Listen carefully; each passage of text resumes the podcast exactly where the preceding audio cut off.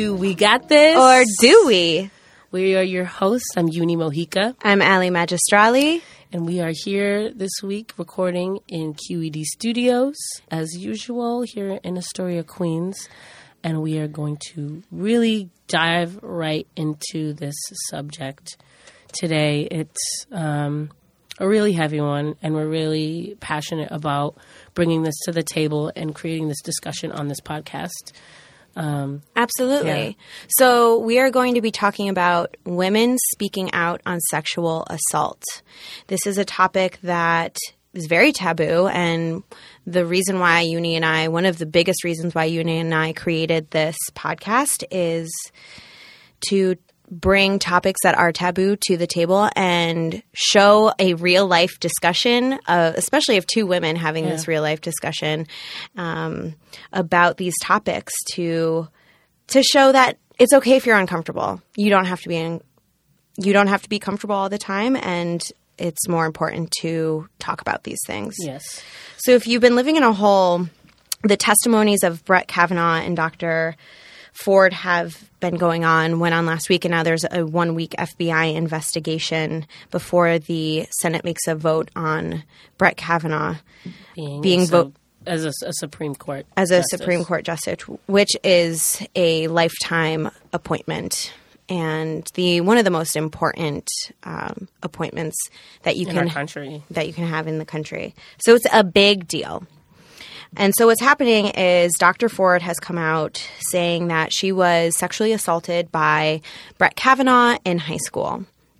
And so there's the, been this big push of women saying, yes, we need to talk about these things. And yes, I've been assaulted. And no, this is not okay. And they're actually speaking out. Mm-hmm. And what's really important is giving victims a voice and tr- believing them and supporting them. And so something else really interesting happened uh, after the testimonies were happening to Senator Flakes. He was stopped in an elevator by two women, Maria Gallagher and Ana Maria Archila. Yes. And we want to play for you exactly what happened. They stopped Senator Flakes from leaving Leaving the building. leaving the building and they said something to him. him face to face. So here, have a listen. Let's listen to Jeff Flake. Yes, I understand that you said just last night you felt that the wait that the that the witness was in fact credible. On Monday, I stood in front of your office with Ady Barkan. I told the story of my sexual assault. I told it because I recognized in Dr. Ford's story that to go to the she's telling the truth. What you are doing is allowing someone who actually violated a woman to sit in the Supreme Court. This is not tolerable. You have children in your family. Think about them. I have two children. I cannot imagine that for the next 50 years they will have to have someone in the Supreme Court who has been accused of violating a young girl. What are you doing, sir? I was This is sexually assaulted and nobody believed me. I didn't tell anyone, and you're telling all women that they don't matter, that they should just stay quiet because if they tell you what happened to them, you're going to ignore them. That's what happened to me, and that's what you're telling all women in America that they don't matter. They should just keep it to themselves because if they have told the truth, you're just going to help that man to power anyway. That's what you're telling all of these women. That's what you're telling me right now. Look at me when I'm talking to you. You're telling me that my assault doesn't matter. That what happened to me doesn't matter. And that you're going to let people who do these things into power. That's what you're telling me when you vote for him. Don't look away from me. Look at me and tell me that it doesn't matter what happened to me. That you'll let people like that go into the highest court of the land and tell everyone what they can do to their bodies. Senator Flake, do you think that Brett, Brett Kavanaugh is telling the truth? Thank you. Do you think that he's able to hold the pain of this country and repair it? That is the work of justice. The way that justice works is you recognize harm, you take responsibility for it, and then you begin to repair it. You're allowing someone who is unwilling to take responsibility for his own actions, unwilling to hold the harm that he has done to one woman, actually three women and and and repair it. You are allowing someone who is unwilling to take responsibility for his own actions Respond. sit in the higher court of the country and to and to have the role of repairing the harm that has been done in this country to many people. No, no, thank you. What do you think? Senator, do you care to respond? Ma'am, do you want to talk to the staff right out here? No, I want to talk to him. Don't talk to me. What do you think? I understand, but tell me I'm standing right here in front of you. What do you have? Do you think that he's telling the truth? Do, no. Do you think that he's telling the truth to the country? You have power when so many women are powerless. Thank you. Can you not give them an answer, We have our Senator? we have our press available to talk You to you guys if a you press want. statement. You don't have the courage to give them an answer? Okay, thank you. Thank you. Care to respond? No, you can either come in or out. Thank you. Saying thank you is not an answer. This is about go. the future of our country, sir. You're be a hero appointing today. to a lifetime appointment in the Supreme Court. That's fine. Fine security. You could be a hero and vote no. Why not wait? Why not wait? Why not wait for the investigation? There's no harm. How can you be speechless? What's the We harm of demand an know investigation, what sir? you're thinking. Do you stand We with are not. women? Do you stand with I don't this want this nation close who out. deserves due process? What is it? The open button again? Senator, do you want to respond to, to their to their complaints? Senator, you care to respond to their complaints? No, I, I need to go to the hearing. I just issued a statement. I'll be saying more as well. So, no, I, I, I, there have been a lot of questions here, and uh, I don't want to ask it. No, sure, everybody There's does. only one question. Do you Everyone. think The American Bar Association says that they should wait for an FBI investigation. Do, do you not believe that? To be heard by the highest people in power that they're. Poppy, I don't think I, I uh, don't think we've witnessed a moment like that No. in You- recent memory. A, sen- a U.S. senator confronted by by two, I believe, two, I believe, uh, women who say that they have been raped themselves. One of them saying to him, and I'm quoting here through tears, "Don't look away from me. Look at me and tell me that it doesn't matter what happens to me." So these two survivors spoke out, were really brave. I can't imagine how scared they must have felt, Yeah, but you can hear it in their voice. you can hear it in their voices, but how passionate they were and how serious they felt this matter was. They brought such a seriousness and attention. You could tell, you can see it in the senator's face, whether he felt that he agreed with them or if that he heard them. Either way, that their energy and that force that they brought to that conversation was like, thank God. I felt like, thank God, thank God they're re- they're being real because in that room of testimony, there was a lot of denial going on and people ignoring things and not really taking things seriously. But the fact that they were so face to face with him and brought everything to- to the table, they said, like, you have daughters, I have daughters. Like, you're telling us that this doesn't matter and that, what happened that their to lives doesn't don't matter, matter. That what happened to me doesn't matter. What happened to her doesn't matter. And it's like about understanding the seriousness of this position. It changes people's lives. And to have a man in that seat where he is making life changing decisions for the country, for human beings, mm-hmm. And having a woman that is saying, This man sexually assaulted me, and having to see him make those decisions, I can't, I can't even imagine what that feels like. So these two women came forward. They said, We survived this assault, and we're going to tell you about it, and you have to look at us Yeah. when we tell said, you no, about it. look at me, look at me, look at me in the eye. Like that was that was heavy. That was deep, and it shook me. And I was in in a lot of different ways, Yeah. In a lot of levels, both good and bad. Just the fact that they were there on the front line. and they stopped him and, and they had the courage to say those things to him. So we have a very special guest with us today. We have Paola Piers Torres. She is, we are so, so, so Oh excited to have her here. She has so much wisdom. She is an award winning Cuban filmmaker, educator, activist. She was born and raised in Chicago, and she received a master's from the Media Studies program at the New School, where she created and directed the Chicago Mixtape. If you haven't heard about this, go check it out. I believe there is a preview on YouTube. The Chicago Mix- Mixtape is a short docu- documentary that tells the story of marginalized Chicago youth who are utilizing transformational programs to find their voices through the arts and express and empower themselves. She has also worked on PBS series America by the Numbers, and she is currently a freelance producer residing in Brooklyn, where she tends to her garden and overall coziness of her house, which I can attest to. It is the best. and we're really happy to have you here, Paola. Welcome. Thank you very much. Thank much. you so much for being here. Very excited to be here. We are bringing people to Queens, and it's really cool. From Brooklyn. Super Mhm. far. Super far. Our last our last guest was also a Brooklynite and also in film as well. Crazy. So we like we, we like you guys. What's the trend?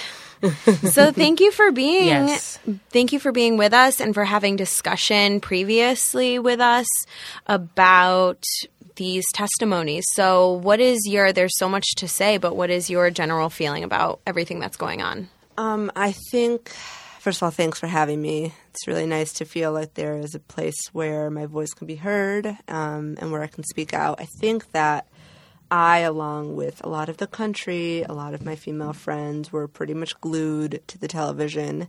Uh, didn't get much work done last week, um, as well as consuming every article out there to the point that it almost became obsessive because we were so um, outraged as well as you know on our edge on the edge just just to try to figure out uh, what was going down. I mean, this is very unprecedented. We've never seen something like this to this extent. Obviously, there was um, the Anita Hill and Clarence Thomas hearing in 1991, um, Which is so similar. It is. And it's so crazy Yeah. that we're I back was here. watching those and I was just Yeah. the things that they were saying, ask the questions they were asking her. All white men. And the audacity. It All was white just men. like so hurtful. Yeah, and and to and to feel like not much has changed, and um, you know, unfortunately, I can't say anyone is too shocked. The person who Mm-mm. appointed him um, himself was an accused raper. I believe that he is a raper because I choose to believe victims.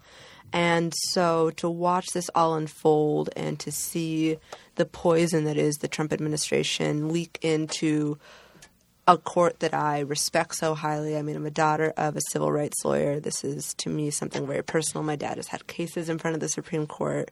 My dad is working on a case to go to the Supreme Court. So Mm. to think that these courts are corrupt um, leaves little hope. And that is a very dangerous place to be in. So um, it felt like it was my civic duty to watch Dr. Ford's testimony and to read everything that I could and to support and to spread any knowledge that I gathered. Um, I felt the same way about Mhm. civic duty to do this podcast Yeah. topic. Absolutely. Yeah. And I was on. I have to give a shout out to my group text. I was on. A, I am on a group text of ten women. Woohoo! Yes, which is intense at times. Um, and one of them is a lawyer, and so she kind of became, um, you know, our Wikipedia. Any question we had, she explained it. And one of the things that I really took away from last week, and I want listeners to know this, that that wasn't a criminal proceeding. That was a Right. job. People are confused about this. Yeah, is a testimony. It is a job interview, Mhm. and these women are his um, recommendations. Mhm. And under normal circumstances, under different situations, I don't think it would matter maybe this much that these recommendations were this um, foul. But uh, as you said, this is the highest court, and this is a lifelong appointment. Whether I believe that it should be lifelong or not is not what we're discussing tonight. And um, you know, if there is any doubt, he cannot sit on that court. If there's any doubt, he has lied under oath. If there is any doubt, um, I believe that there is a direct conflict of interest. If he does not believe that rape survivors are allowed abortions, then um, he cannot sit on that court as an unbiased individual. So that's kind of my general takeaways of last Yeah, week. Right. Absolutely. And I thought it was interesting with the Clarence Thomas testimonies. He, you know, it was a it was a um, senators, all white male senators, and it was two black people. One was a woman, and he what Senator Thomas did was he made it a racial issue Yeah. which I think was a disservice to Anita Hill because it was about gender and it was about being sexually assaulted. But he was able to do that because of the, um, what is it called? Senate Judiciary Committee. committee. Yes, thank you. Um, and so this time it was interesting. The Republicans brought in a female prosecutor that they, I cannot tell you the number of times that it was female prosecutor. It wasn't just we're bringing in a prosecutor Yeah. that specializes in sexual assault. So they're, they're, they're uh, kind of clued in in a way that it is it's a gender thing. What did you think about that? That they brought in this outside counsel. I think that both sides of the aisle, because I'm not here to, you know, claim that the Democrats handled this in the best way, but I think that we are becoming smarter as a culture on what sells and what the media picks up. And I think it was a PR move. I Yeah. think that it was very strategic. I mean, they kept cutting her off. At some Yeah. point, it was like, I why couldn't is she believe there? that. That was At the first the first time she got cut off, it was very weird. Yeah, I mean, I feel So the whole thing was very strange, and the more, the longer the day went on, the stranger it became, and the more sure I hope a lot of this country felt that there's no way that this man could sit on the Supreme Court just based on his actions and how he came out. Exactly. Right. Exactly. Based on his demeanor. That was not the demeanor. I was just getting flashbacks of the election too. Oh God. Yeah, like, exactly. this Like, is just a mirror. of Exact- what- of how of how it, and why this who appointed him. Look at how he acted. And Trump called for him to behave that way. I mean, it was really, you know, the one that stands out to me especially is when the uh, female senator spoke about her dad and alcoholism. Who do you remember who that was? I don't remember. Um, but we'll put a clip to this to what happened during the testimonies in the in the notes. But he Kavanaugh came right back. She asked about if he had ever been blackout drunk, and he came back and asked if she had. Have you? After she after oh she had confided, and she didn't have to say my father has has battled with alcoholism his whole life. She didn't have to do that. And he just stomped all over her. I mean, yeah, he apologized, but whatever. The damage was done. It was clearly Like, how he Just felt. his behavior is just enough for me to be like, there's no way I want you to be a Supreme Court justice. That's childish. You're a child. It it just it felt like there was. I'm sorry. well, white men. it just it felt like there is no respect for anybody at this point. It doesn't long, matter how long you've been a senator. It doesn't matter if you're a Supreme Court justice. It just doesn't matter. I mean, pr- Trump has set a new precedent, and that precedent is act however you want. If you're a rich white boy from one of these rich prep schools, you're untouchable, Mhm. and that is what we're seeing play out. Exactly. Exactly. Absolutely. He's acting exactly Comes from the Trump highest. acted during the whole row race, during the whole race. And I think that we do need to remember the pussy grabbing video and or audio tape, and to remember that that came out three weeks before the election, and clearly. Hillary's camp felt that that was close enough to the election, but the reality is we are in a news cycle that is a 24 hour overturning. Memes get picked up, YouTube videos get picked up, and it dominates the news. Mm-hmm. And they had enough time to cover it up. And I do That and I also feel like a majority of the country that are Republicans and and such forth, they are so gun ho on wanting like laws like abortion against abortion to come out that they don't care. They're single issue voters. They're single issue, and they don't care about anybody else. A lot of our country, I really, the way I've been feeling, that everyone is so selfish. Yep. And does not think about the well being of our country and People. it- and All people, people. all people. Just the lack of caring and, and and being human is just it's disgusting. There was a And lack of empathy are. last That's where we are. Totally. So, lack of empathy, supporting survivors and speaking out. Paula, I know that you have a story that you wanted to share, and we wanted to give you the space to do that. So, mm-hmm. what what was your story? What happened? So, in full disclosure, I am a sexual assault survivor, and this is um, something that I only started really talking about um, two years ago. Uh, I'm 28 now, and unfortunately, this has happened to me three times in my life. I was 15, 19, and 23. Um, the three different times this happened, all with different men, but all with men that I knew, boys at in some of those situations. And um, I want to talk about one of those incidents um, in particular because I think it uh, unfortunately is very similar to what we heard from Dr. Ford. Um, and it was a situation where I was home my freshman year in college. Uh, it was Christmas break, all the high school friends, you know, mini reunion. Uh, and I was out with one of my friends and um, didn't have my keys that night and, um, you know, ended up back at his house. His house was the party house. It was always the place that we pre-gamed. It was always the place that we hung out. And, you know, his brother at the time, who was a bit older, was having a party. So, you know, the reaction was, yo, my brother's having a party. Just come over. You know, we'll wait until, you know, I think at the time I was waiting for my sister to get home so I could take a cab and meet her. And um, what started off as um, a consensual, let's call it a hookup, quis- quickly escalated into something that was not consensual. I was very drunk at the time. I started to sober up as we were kissing. And in that sobering up process, I no longer wanted to be there.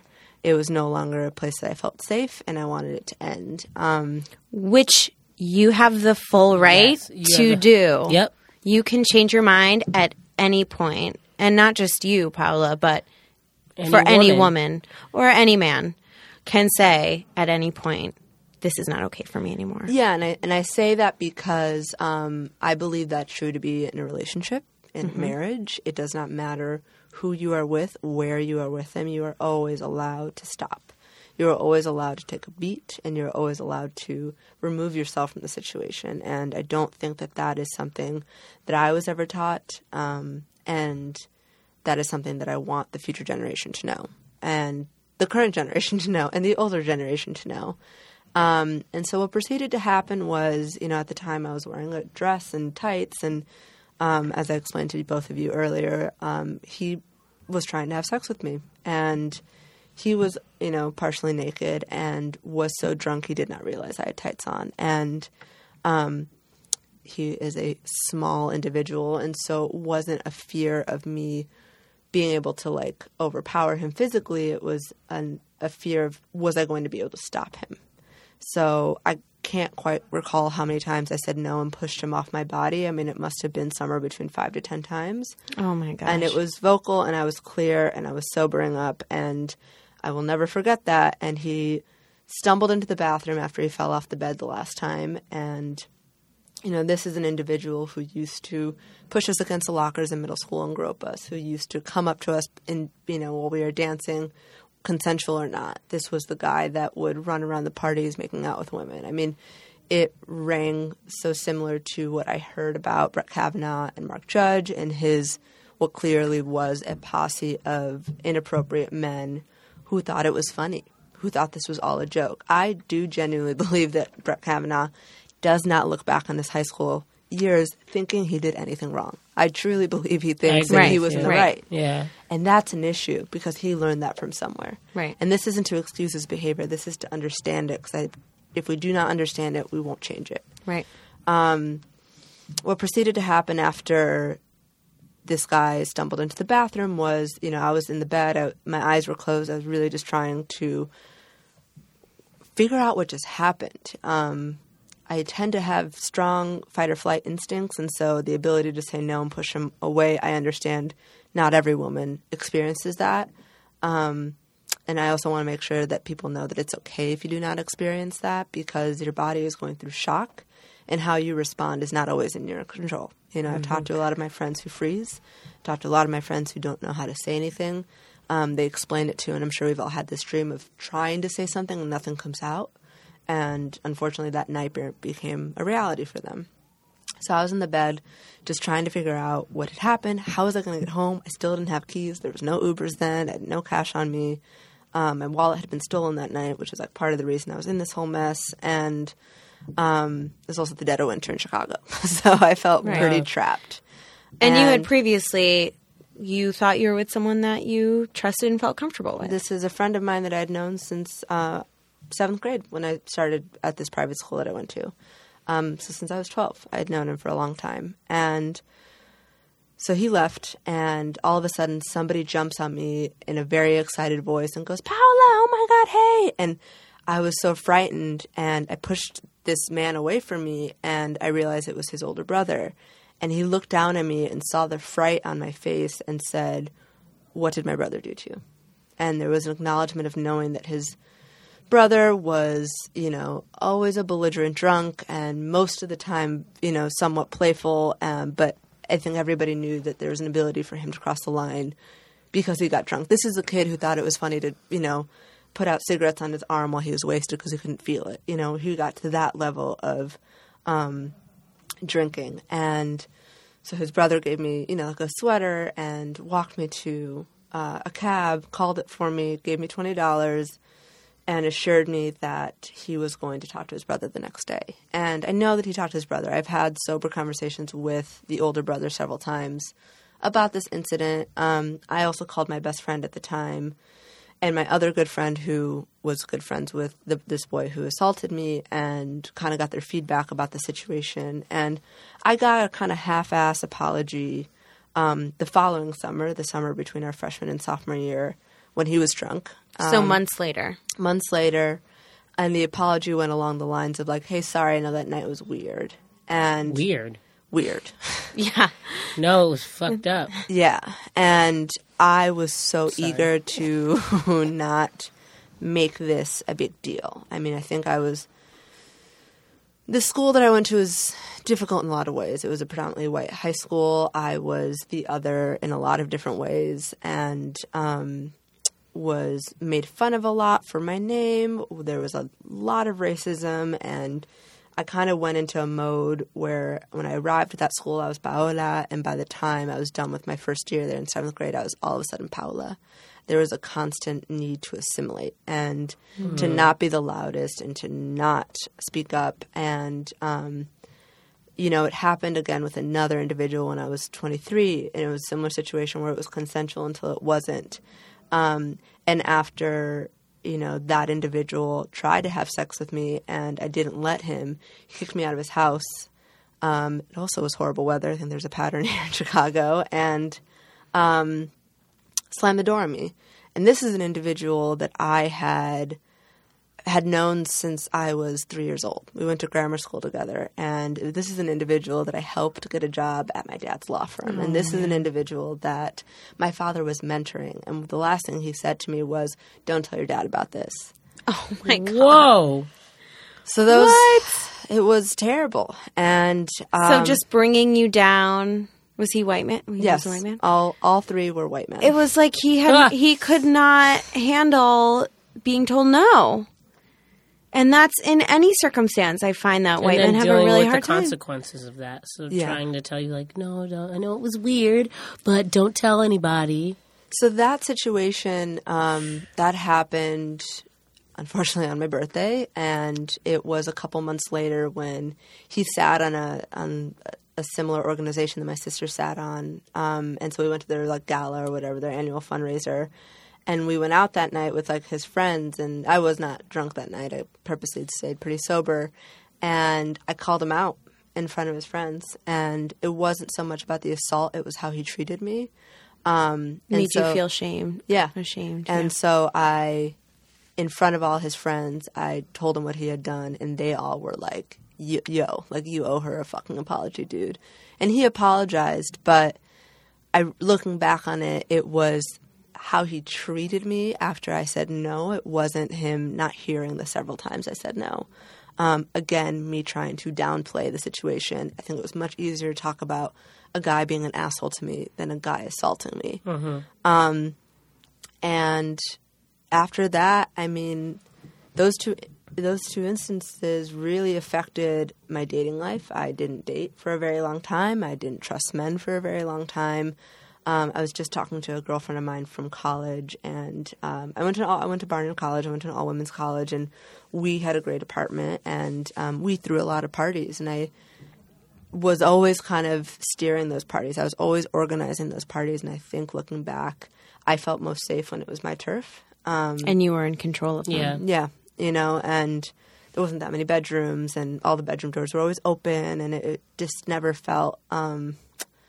I, I I just knew that I could speak out in those situations, and I avoided the frats for a reason. Uh, speaking to the Brett Kavanaugh situation, um, my partner now he did not know that uh, sororities aren't allowed to throw parties, and this is something I was very well aware of. And the frats on campus, there was a frat known for roofing girls. There was a frat known for um, setting up video cameras and recording whatever happened in there. Um, and keeping it as their personal porn stash. And, you know, so I think I maybe went to one or two Gross. frat parties my entire four years of college. And th- that, whether conscious or subconscious, was a decision I made. Um, I also decided not to date anyone really while I was in college because I did not trust men.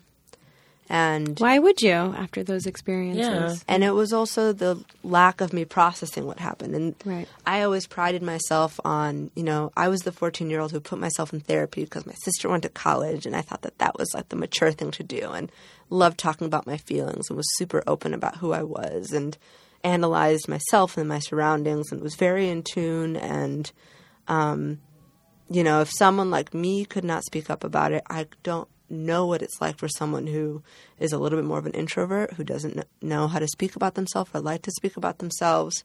Um, Or doesn't have a supportive family, or Yeah. doesn't have the education, or, and I had all any those of those elements. I had all those things, and I still never talked about it. You know, I had the type of mother that said, "If you need an abortion, you tell me, and we'll go get one." You know, I don't think a lot of girls had that experience. I had the mother who said, "You bring the boys to this house in case anything happens to you. You scream."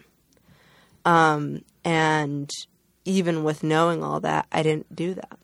I didn't bring boys home. Um, as I'm kind of going out of order here, the first sexual assault that happened to me was when I was 15. And I was at a friend's house, and there was just a couple of us hanging out, and this guy waited till everyone left the room. And, you know, we were like in sweats and sports bras. I mean, there was nothing sexy about the situation, there was nothing inappropriate about the situation. And he pinned me down, and he just tried to do stuff to me. And I screamed, and the only reason why it stopped was because my best friend was one floor above, and she came down and said, "What the fuck is happening? Get off her!" And she kicked him out. go best friend. Go best friend. Um, that was the same best friend that I called after the second assault, Wow. um, and actually after the third. Wow. And That's a rock. someone who I've talked to a lot about this situation and whether I should confront, let's call him boy number two when I was 19. You know, and she gave me some honest feedback. She said, What do you want to get out of talking to him? And she's like, You know how he can get? And are you prepared for him to be dismissive, to be nasty, to try to flip the script? And be honest with yourself about that because if you think that's going to do more harm than good, then don't do it. But if this is something you need to do and you don't care what he says and this is about you, then do it. Um, That's great advice. and I really Yeah. appreciated Yeah. that advice. And Is she a um, therapist? Because that sounds like something my therapist would say. um, and I'm still debating on whether how I, I think I want to talk to him. I just don't know how, and that's why I've decided not to name him tonight. Um, Because I want to leave that door open, and I want to leave that conversation open, and I hope this is something I can share with him. That you know, w- we are not sitting here as women saying that because you've done these things, you are just a bad person. I don't believe anyone's just bad. I think that, you know, it was a cultural upbringing, and I think it was a privilege that he experienced his whole life that he didn't realize he was experiencing maybe all the time. And um, I want to say people are people can change, and that change isn't going to come without really confronting the ugly truths of some of the things that you've done in your past. And um, not everyone can, and maybe I'm being way too hopeful over here, but um, I like to believe that there's an option. And again, that's what I want from my situation and the person who assaulted me. And I totally respect that not everybody wants that. Um, he's also not in a position of power. I mean, he has, I'm sure, some power, but we're still in our 20s and he's not running for any political office, you know, and um, he's not some huge movie exec who's abusing women on the regular. So it doesn't feel um, as scary as Brett Kavanaugh. But one Yeah. of my reactions to last week was we need our receipts. we need to be talking Yep. about it, even if it's just confiding in our therapist, even if it is just confiding in a journal. Um, and hopefully it's more if you can. But I think step one of what we saw last week is there needs to be a, peop- a circle of people around us that we tell. And and a support. yeah, and that you. can support us um, through that process. And also, as he started the show off, to make this all less taboo. Exactly.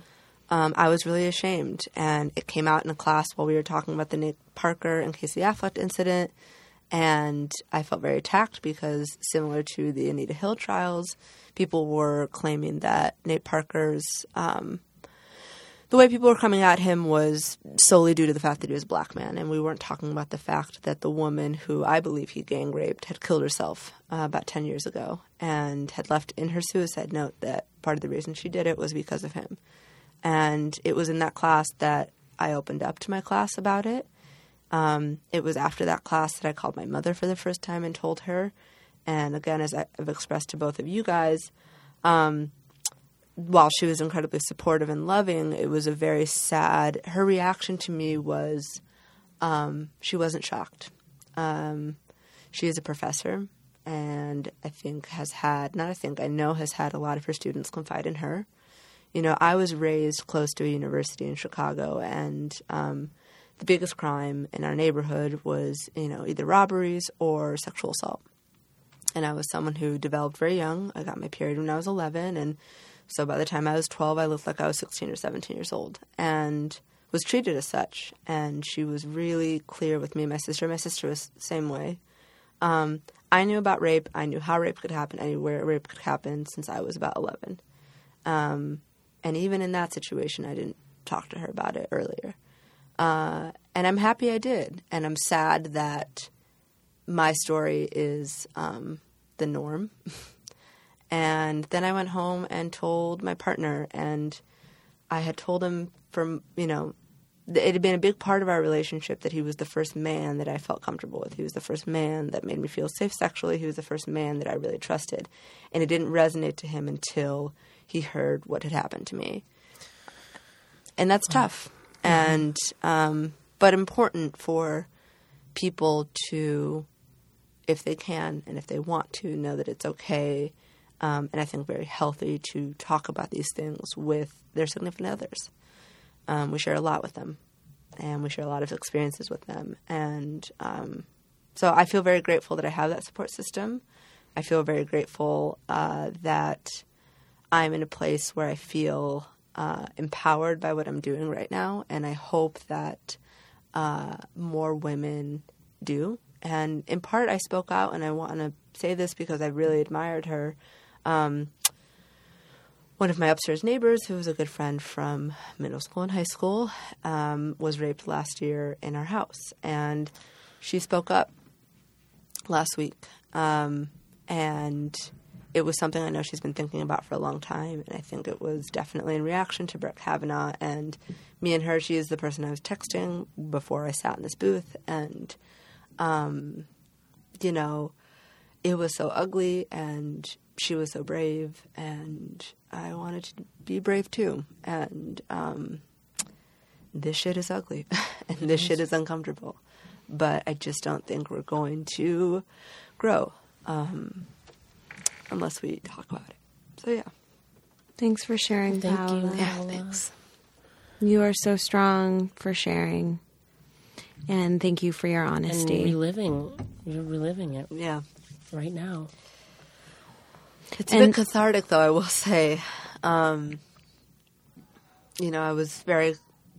It sounds weird to say. I was excited about this yesterday, and then it kind of hit me that I was nervous, and I think my excitement was kind of being like, "Yeah, we're going to talk about Brett Kavanaugh. and I'm going to have a place to talk about it, and we're going to get it out." And it was like, "Oh wait, we're also talking about my." We're talking about my very stories." personal story. And um, I was very nervous today, and I tend to be very stoic. I'm serious when I'm nervous, and that's definitely, I'm sure, how this interview came off in the beginning. Um, so it's it's know, a serious process. stoic topic. yeah. It is.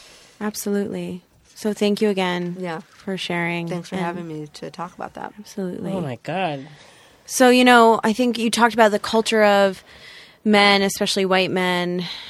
This is, they're not used to being told no and how to deal with that. And then it's, there's the culture of survivors not feeling like they can speak out or that it's shameful to speak out or whatever it may be. So, how do we change this culture? What do we do moving forward? How can we how can we be prepared and and, and, and uh, sorry, as a part of the change to to move forward.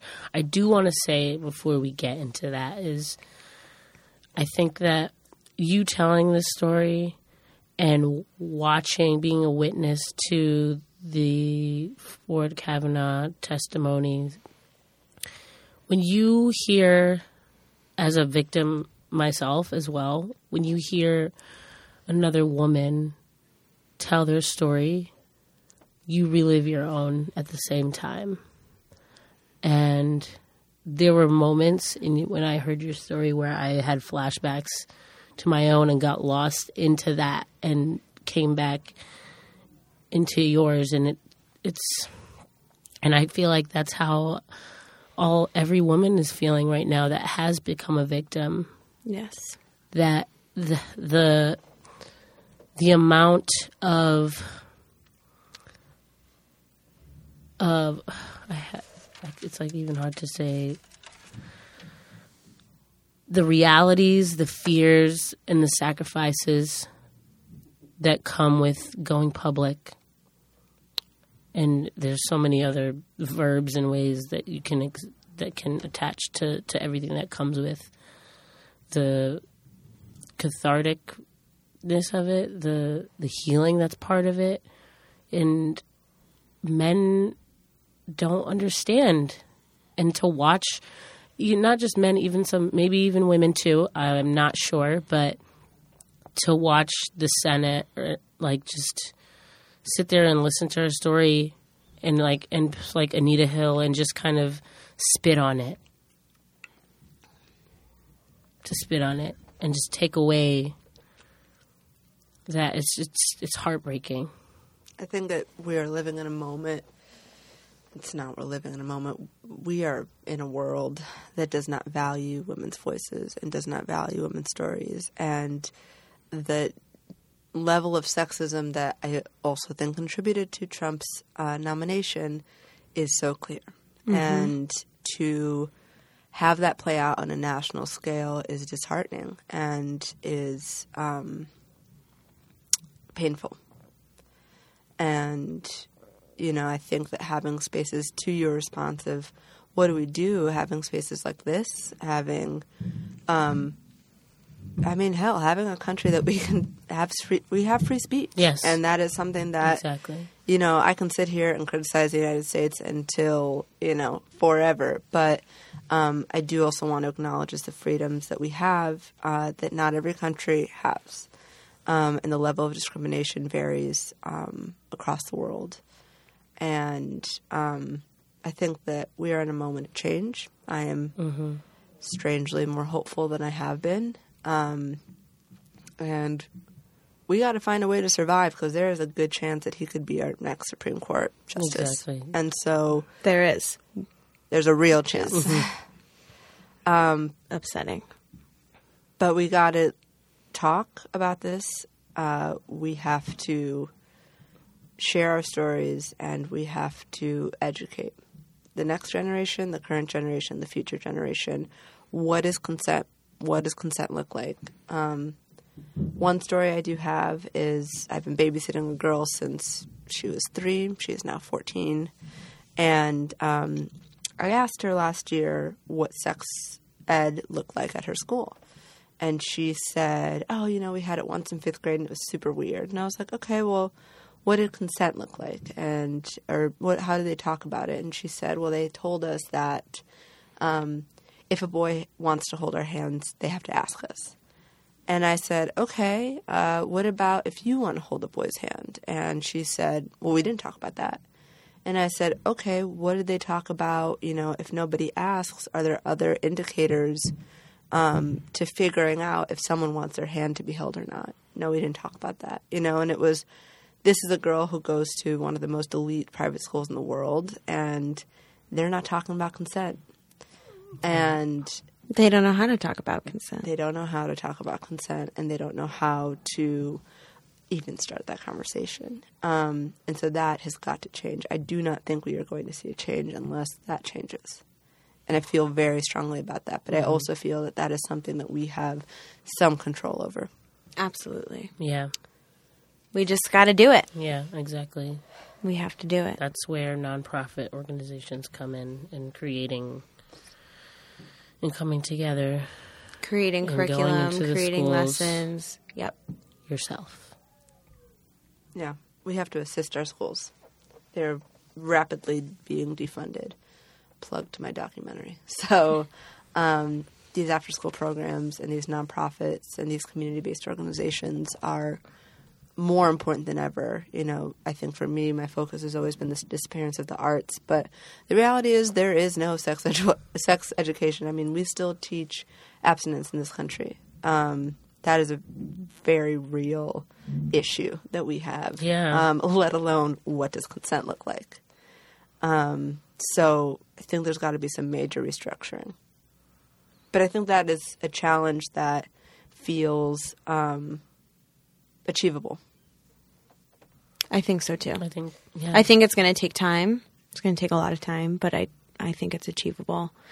And I think that we need to educate our parents too and adults that have influence on our young people's lives and the next future, the mm-hmm. next the future generations. So, maybe that's a little bit of our words of encouragement. It's a heavy one today but Sure is. but but that's action that's doable. And do we have a dear men? I do have dear. Am I? I guess. You okay. you speak for speak for me too. To, Dear men, start to question, if you haven't already, how you view, treat, and think about women. Culture and society and even religion has wired us, especially men, to demean, disrespect, and sexualize women. The answer and solution starts with yourself. Bravo, ma uni. And I also have a word of encouragement. Yes. Sure. For women and anyone who has been a victim of sexual assault, know that you are not alone. Reach out to someone that you know and you trust. And if you don't, there are resources out there. And if you feel like you are listening to this podcast and you yourself are a victim and don't feel like you have anyone, you can reach out to us. We're here for you. Yeah. And we'll help you get to those resources and we'll list a bunch of them in the notes as Mhm. well. So with that, thank you for listening, Paola. Thank you again Thank you for, sharing. Thanks Thank you for for, having being me. here. This has been a really deep episode and heavy episode. And thank you for taking the time to listen and listening to the entire episode as well. So check in on each other, check in on the people around you, the people that you love. Give them an extra big squeeze and make sure you're, uh, you're doing okay, they're doing okay because it's a crazy time right now. Mm-hmm. Thanks so much, everyone. We love you. Thank you. We'll talk to you soon. Bye.